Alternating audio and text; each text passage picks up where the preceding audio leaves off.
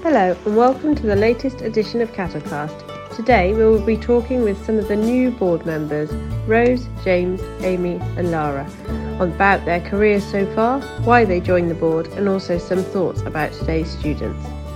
As ever, I am Kat Hart, your host for the podcast, but without further ado, over to you, Rose.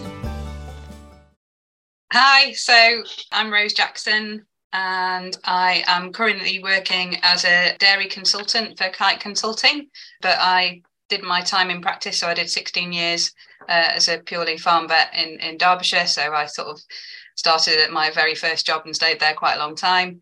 Graduated from Bristol in 2004 and a few extra bits and bobs along the way that I never really thought I was going to do. So did the DBR in 2010 and then also did the certificate in business management time flies when you're having fun. No, that that sounds really interesting, and it's great to hear how you did some unusual things on the way that you probably never thought you as your student would be telling yourself. So yes.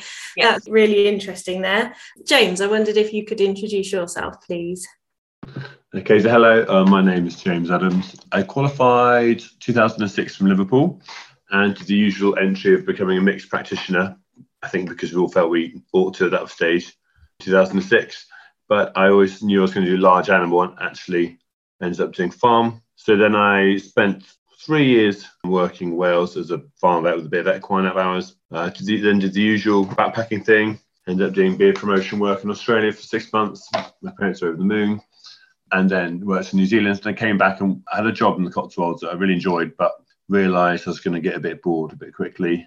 So then I decided, rightly or wrongly, to enter academia and went to work at the RVC six years where I did my residency in large animal internal medicine.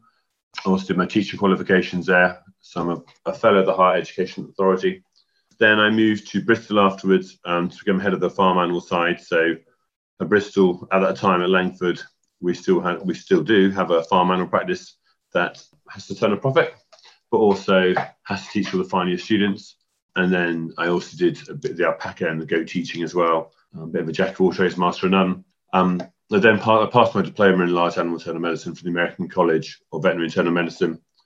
And then at the end of the pandemic, I thought it's probably more to life than working all the time. So I um, took a step back. I had some notice in. I've been locuming for the past year, on and off, and a really balanced last year with locuming and going on holiday, kind of making up for the trips that didn't happen during the pandemic.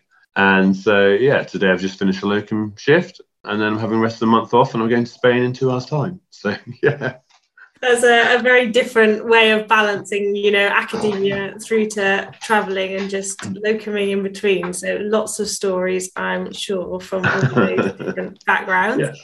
Yeah. Um, okay, Amy, over to you. If you could introduce yourself, please. It's a terrible one to have to follow, James. Thank you. Um, mine's very boring in comparison. I graduated 11 years ago from Liverpool, took my first job in the Brecon Beacons which was a great beef and sheep progressive farming area, but it was a mixed job. And I realised from probably day two that I wasn't suited to small animal practice. For some reason, stuck it out for another two years. Um, I think because the farm side was so good, you know, it was a large animal bias and the farming was great. There's a really good livestock market in Brecon. You know, the community was great. So then um, stuck it there for two years and then took my first farm only job in 2014 and I've been in full-time farm animal practice ever since. Did a certificate along the way. And yeah probably about to embark upon a bigger journey in a month's time. So we'll see. And do you want to tell us what that is Amy? Well I'm supposed to be having a little baby.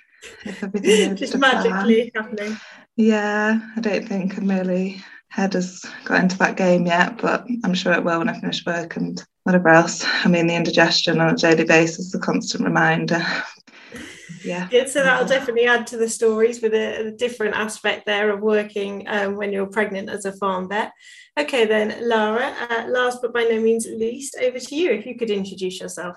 Hello, so my name's Lara Robinson. I graduated from Liverpool University in 2015 and went straight into farm animal practice in the Midlands for 18 months and then decided to come up to North Wales to a mixed practice, although I'm in the farm animal only team. So I've been there since 2017, so a little while now, um, and thoroughly enjoy that job. I completed my DBR last year, and then after completing that, decided I'd quite like to become a member on the BCVA board, which has led me to here today. That's a great uh, introduction. Brings me nicely on to my next question of why did you want to become a board member and what areas are you currently working on? Whoever wants to go first, over to you essentially, I think being a BCVA has always been a massive part of my career, really from day one. And I suppose with how my career has kind of gone now, I feel like it's a good time to give something back if I can, and, and also having a slightly different career now to what I, I sort of expected. I feel that's quite good to be able to share that experience. I've done quite a lot of teaching bits and bobs along the way. Um, my previous job was one of the associate practices for Nottingham Vet School. So the sort of student side of things and the CPD side of things, sort of quite interested in in uh, getting involved with that side of things as as well. So uh, yeah, my first gig as, as a BCVA board member was opening the FAVS Congress at, at, Bristol, which was a really nice back to my roots, like literally to the same lecture theatre that I seem to spend two years of my life in that hasn't changed at all in 20 years. So yeah, that was a nice sort of full circle moment for me. No, that's great to have some of those instant memories of where you can click through time and how things have changed. You said, sort of, as a student, you would never see yourself consulting. I wondered if there was sort of anything that surprised you on taking that route into consultancy, whether it was easier than you expected, or were there any sort of difficulties that you weren't expecting? I, have sort of made the role up as I've gone along, if I'm honest, Kat. I didn't apply for a job that was advertised. It was more a case of being in the right place at the right time and sort of building it from there, really. So I, I have been able just to build on what I was trying to do in practice because I always had quite a sort of bigger picture data kind of way of looking at stuff anyway and it just means i can do that without doing the feet and boots and, and the getting covered in muck type bit so the, the thing that surprised me is that i thought i would miss the day to day, hands on stuff. And actually, it turns out that's not what drove me anyway, even though when you're in the middle of it, it's hard to know that. So I, I think I found it a lot smoother than I thought it would be because I'm doing all the best bits that I like to do anyway. And then other bits that I didn't know that I wanted to do, I'm able to do as well. So quite a lot of sort of project management stuff and working all the way along the supply chain with supermarkets and processes and stuff. That's really interesting. And I never would have been able to do that in my previous job. No, that's really interesting. Thank you for that. Um, as we go around, then, James, what brought you to BCVA board and what projects um, have you got on the mo? So, what brought me to BCVA board? Well, I've got a few friends who've been members of BCVA and served on the board a few times, and they always say it's a quite a social occasion. And to be honest, my career from being in the universities had kind of deviated away from what I'd always wanted to be, which is more cow vet, and that's what I find most comfortable. You know, doing as I said, goats and alpacas I'm a smallholder teaching. Even I did some equine out hours as well, quite a lot of equine. So I thought, right, it's time to get back to cows. And that was one kind of reasons to leave the job. But, you know, when you become a locum, you don't have continuous contact with people. Hopefully, at some point, they'll actually get a full time job. But it's important for me to keep learning, keep interested. And um, I thought, well, it's a good way to meet a different variety of people, people who do different aspects of the job and hear their opinions um, different age ranges. You know, there's people in private practice, people who work in research, um, people in consulting. So it's just different people to learn from all the time. Um, obviously, I can be a bit gobby and have my own opinions, which I think sometimes you need to put them forward and you can be shouted down, which is absolutely fine. In terms of uh, things I hope to bring to the role, I think a lot of people thought, well, because of my teaching background, it would be more about that. And I'm still keen that teaching is done properly and actually that I'm a believer that not everyone can actually teach, which I think a lot of vets think they can. Um, but also, I'm at the stage of my career, I'm 40, I've done quite a few things. Now, where to next? And I think it's important that we support those people in our profession, uh, often who do the bulk of the work, bringing the money, perhaps support the new grads. You know, are we helping them with their career progressions, try and keep them in the profession? And then I've also thought a bit about pay as well. I've got friends in different jobs, you know, and they let's be honest, they're paid quite a bit more money than us. And I've also got friends within the veterinary sector as well, paid more than farm animal vets. So how do we keep the pay going up? I think that's quite important to try and keep the people within the profession. So that's really areas I'm trying to look into. Yeah, no, it's great trying to everyone I think gets to that plateau phase, whether it's five years, eight years, ten years, and it is where do we go from there, which is probably why a lot of us are here on the board as we speak. But over to you, Amy, to see if you've got anything different for why you joined the board and what areas you're working on at the moment. Yeah, very much agree with some of the reasons already been made, and they definitely overlap with a lot of my reasons. Mine's probably more of a social reason in that I just feel quite protective over the profession and I feel like, you know, I mm-hmm. want to support it because I think us farm vets in particular are a really great group of people and maybe not everyone is getting what they want out of the role. And, you know, we know that retention in the profession is a massive problem for some of the reasons James has highlighted.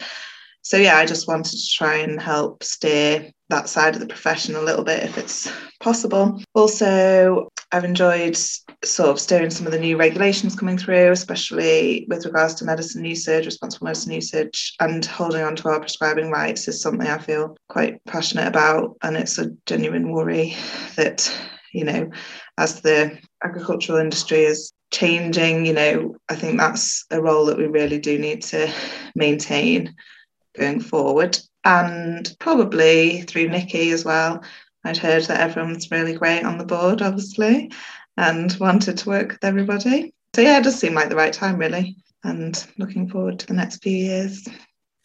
No, that's great. And it's glad to hear that we're not as scary as I think some people once thought board members were. I equally thought that when I joined. I think I'm about five years in now that I dreaded going to my first meeting, but once you've been to the first one, it, it's a lot easier. So thank you for that. Okay, then Lara, over to you. Why did you join the board and what are you working on at the moment? So I've always been um, a BCVA member since being a student, and I think it's a really great organisation. But I'll be completely honest, Kat, I'd never even considered becoming a board member. It wasn't on my radar at all. But I was coming to the end of my DBR, and my boss suggested that perhaps I should put my name forward. And my immediate response was, "No, I've never sat on a board before. I don't have the skills." Needed for that. I didn't really know what what the role required and I wasn't sure. But then I stopped and I thought about it and I thought, what a great opportunity. I think as Rose highlighted, it's a good way to give back because I've been a member and reaping the benefits of being a member for such a long time that actually hopefully now I can give something back. So I had a bit of a chat with Colin when I first joined about what my areas of interest were. And there were several things, really, I think some of which have already been highlighted. But I think probably like a lot of cattle vets, I spend a lot of my day to day job feeling very frustrated with TB. And I thought perhaps TB was something that I could be involved with. I also quite like organisation. So um, we had a chat about that, and I've been put into the education working group and the TB working groups. So it's really great opportunity to help organise webinars for members. I feel like I'm really giving something back by being involved with the education group. And today, James and I have had a bit of a meeting with Congress planning. So that's really exciting to know what's coming up in, in this year's Congress. And I think being part of the TB group is brilliant. It really feels like I can do something rather than spending just my day to day job feeling frustrated by TB by being involved in that group, I feel like actually I might be a very small cog, but a cog in a large machine to actually make a difference with a disease that's really frustrating. And BCVA is helping me to do that. So that's me. Oh, that's great to hear quite a wide range, but equally a lot of overlap there between variations from helping with policy through to education and, you know, some of those steps about retention and really being proud of the industry as a whole. So I wonder for the next sort of set of questions, if we could take ourselves back to when we were at uni, is why did you want to be a vet in the first place and how did you manage to get in? How did you work your way through uni? What about any work experience places? What sort of memories stick with you from that time period in your life? Obviously rose you said you had some flashbacks going back to a, a FAVS this spring. Um, so you can kick off. What what made you want to be a vet and how did you get there well i try not to admit this very often but it was ponies that started it. and then I spent the rest of my career trying to forget about ponies. But, you know, I was classic, spent every waking moment at the local riding stable from the age of sort of 11 up, upwards. So I knew I wanted to work with animals and I knew I wanted to work outside. But it wasn't until I moved in next door to a little dairy that I really started to learn a bit more about farming. I, I, sort of turned up one day on the doorstep and, and, said, "Can I can I come and help out and, and learn about cows and learn to milk cows?" And uh, that sort of is what set me on the trajectory uh, to where I am today. So I went to vet school very much with a view to just doing large animals. So I thought that was going to be a mix of farm and equine in, in some ratio. And I did do a bit of equine when I started at Scarsdale, but I, I, as I say, I try not to admit that now. It turns out my bedside manner wasn't really up to it. But anyway, um, so yeah, it never really occurred to me to do small animals. That was never really on my radar. I saw all my practice, or, or most of my practice, uh, around Cheshire, and quite a lot with Wright and Morten with Bridget Taylor, who was uh, also key in getting me to apply for the BCVA board. This time had quite a, a, good chat with Bridget, and at that time, their large animal vets did a good mix of farm and equine, so I thought that was normal. but they have since seen the light and separated out. So interesting how you know getting that hands-on chance um you know when you were younger to get on the dairy farm and to actually milk the cows was the way into really working out that was the way forward for you. Yeah. And the, the other thing actually that I would say so I took a year out before I went to vet school but not not to travel the world to to to work to save up. So uh, and I work for an insurance company. I do think is relevant because I got good sales technique from that and and you know happy to talk about quotes and money and things without embarrassment. And then all the way through vet school, really up until final year rotations, I worked for that same company every Saturday and every Wednesday. And in the holidays, I used to do a bit of a stint for them. So um, that was sort of how I paid my way through. And it was tricky at times because, you know, everyone else wants to go out on a Friday night and I always had work on Saturday morning. But um, looking back, I think that did give me some very good transferable skills that you know that helped me to get where I am now. So, and there was a, really fetching orange uniform as well.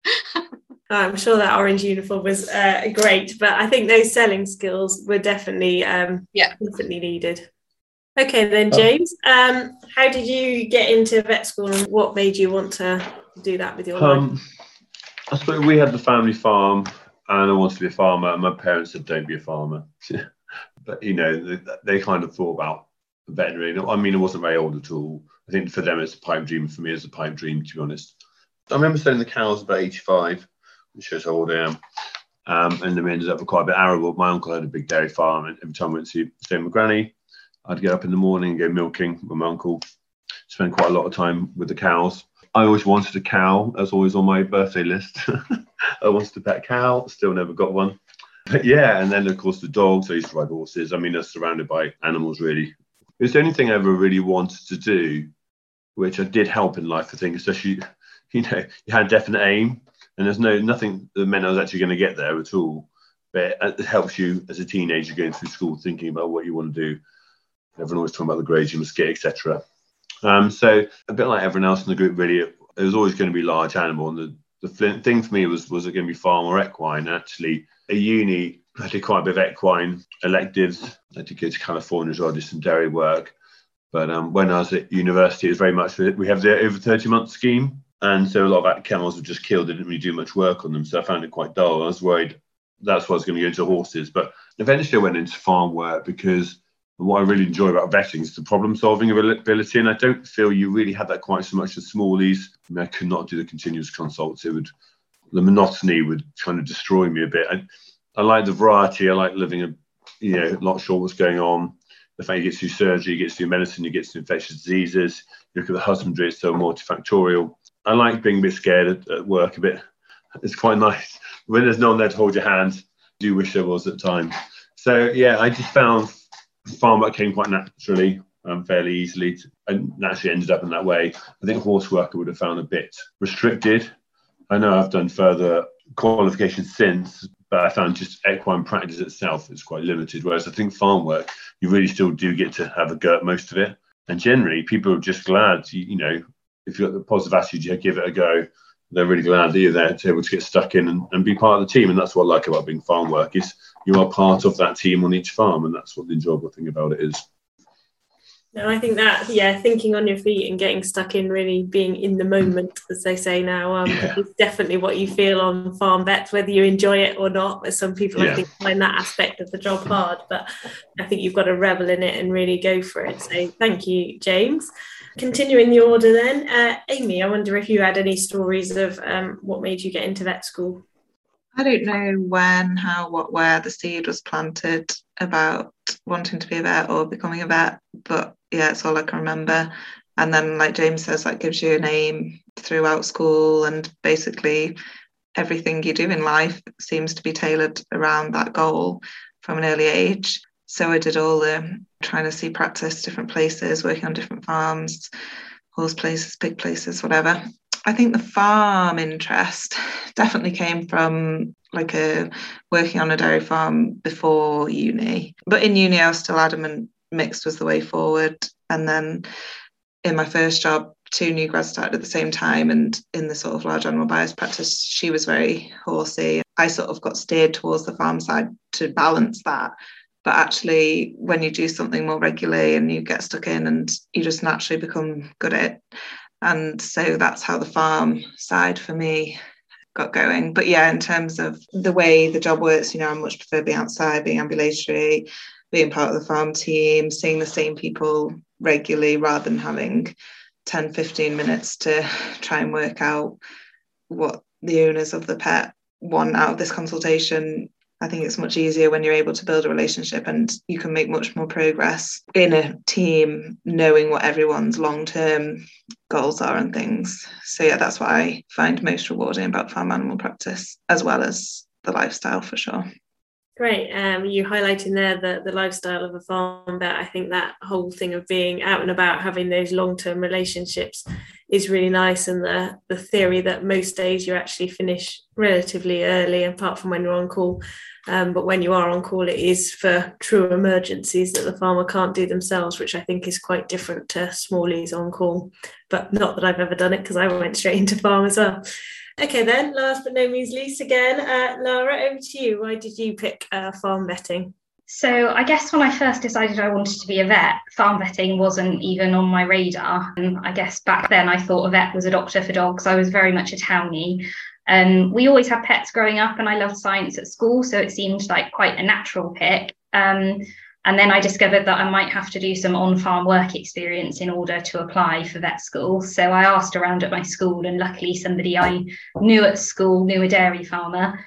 So she gave me his contact details and I got in touch with him and he absolutely took me under his wing. And rather than seeing a sort of a short female townie who perhaps didn't have much potential where farm was concerned, he saw somebody with potential and really encouraged me. And actually, he's the reason that I wanted to go into farm animal practice because he showed me just how fun it could be and what an amazing group of people farm animal vets and farmers are. And so I guess I went to university knowing that I wanted to go into farm animal practice from that placement, really, and it grew from there. I just loved all the farm animal teaching and decided that I didn't want to go into mixed practice, that I wanted to hone my skills in farm animals. So went straight into farm animal practice. And it's not a decision I regret. I absolutely love it. And I don't think you need to have come from a farm background in order to do it. And that's a really great and positive story there of just, you know, how one person's real investment in you um, you know even when it was pre-university really made a difference and um, from quite a different background so i think that's quite different to sometimes the story we get from ems students not enjoying their farm placements or not feeling welcome there but it's great to see that some positives can come from that um, were there any other stories anyone had as students or about students at the moment? Rose, you went to um, FAVS this year. What do you think people are excited or the challenges they see about farm work moving forward from a student's point of view? First, I was very impressed with the turnout. There wasn't a FAVS around when I was uh, at vet school. Would have loved to have been part of it. And the, you know, there was a real buzz and the sort of questions that were coming back. And you know, I attended some of the sessions as, as well as the ones I gave, and you know, it felt very positive. I think it's worth mentioning, and I, I did mention it in my opening speech. Recent FAVS survey where the students highlight some of the reasons why they're maybe not going into farm practice, and that there's still you know definite work to be done on inclusivity and things but I do feel like this generation they're coming through are the, are the ones to hopefully smash that. Yeah, I felt very positive about it. Yeah, it's great to hear that buzz that I think a lot of people who went there, or even just the social media um, reports from it, was all very positive. James, with your recent ones from the academia, I wonder whether there was any more maybe more of the negative side of more what you think students are afraid of um, when they enter their first jobs. Or Amy, if you want to kick that one off less so what students are afraid of, but I just wonder if maybe students are struggling to find some of the similar experiences that we've all had. I definitely have a similar story to Lara about from uh, seeing potential and giving you every opportunity. I wonder if now just simply a time gap, you know, there's so much more pressure on farmers probably as there's ever been in terms of economics, but also staff, you know, new legislation to comply with. I just wonder if nurturing prospective vet students is maybe not top of farmers' priority these days. And I'm not saying that about everyone because that's a bit generalist, but there will be some reasons why students these days aren't having all as positive experiences on farm as we all maybe remember. But yeah, definitely it's top of BCVA board's agenda to try and help this issue because we want as many people getting into farm as possible because once you've made it, it is great. Lara, I wonder if you could come back on that with the positive experience you had to get you into farm vetting. I was just thinking on the lines of this back when I was a teenager, social media wasn't as rife as it is now. And I think probably what also happens is that it's easy to hear negative stories and maybe we don't always hear the positive ones. So I know I read an article that was shared on Facebook a few weeks ago where a farmer had written something along the lines of, oh, well, they're all tiny girls from town backgrounds and all they want to do is deal with puppies and kittens anyway. And I know if I'd have been sort of in my early teens, that probably would have put me off farm. And so I think today's students probably are faced with a lot of negativity and don't always see the positives. And probably I think social media has got a lot to do with that. So it's really important that we as board members can share our positive experiences because there are lots out there. Um, it's just easy for them to be hidden amongst all the negatives. Yeah, no, that's a definite one. Social media and any forms of information, it's so easy to remember the negatives. And unfortunately, so much of what we do is positive, but we're so busy doing it, we often forget to share it, whether that's just within our vet teams, within our practice, or wider afield. You know, all the just day to day good stuff we do, we think is the norm instead of shouting about it.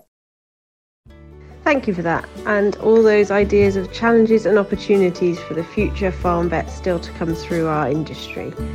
As ever, if you want to share any positive stories, here is your place. So we've got many social media platforms, or as ever, ring or email the office. It would be great to get some positive stories to share on social media. We're also, as ever, looking for case studies for our Cattle Quarterly. So if you've had any success stories or interesting cases, then please let us know. If you have any other ideas for podcasts for the future, also just drop us a line. But for now, thank you.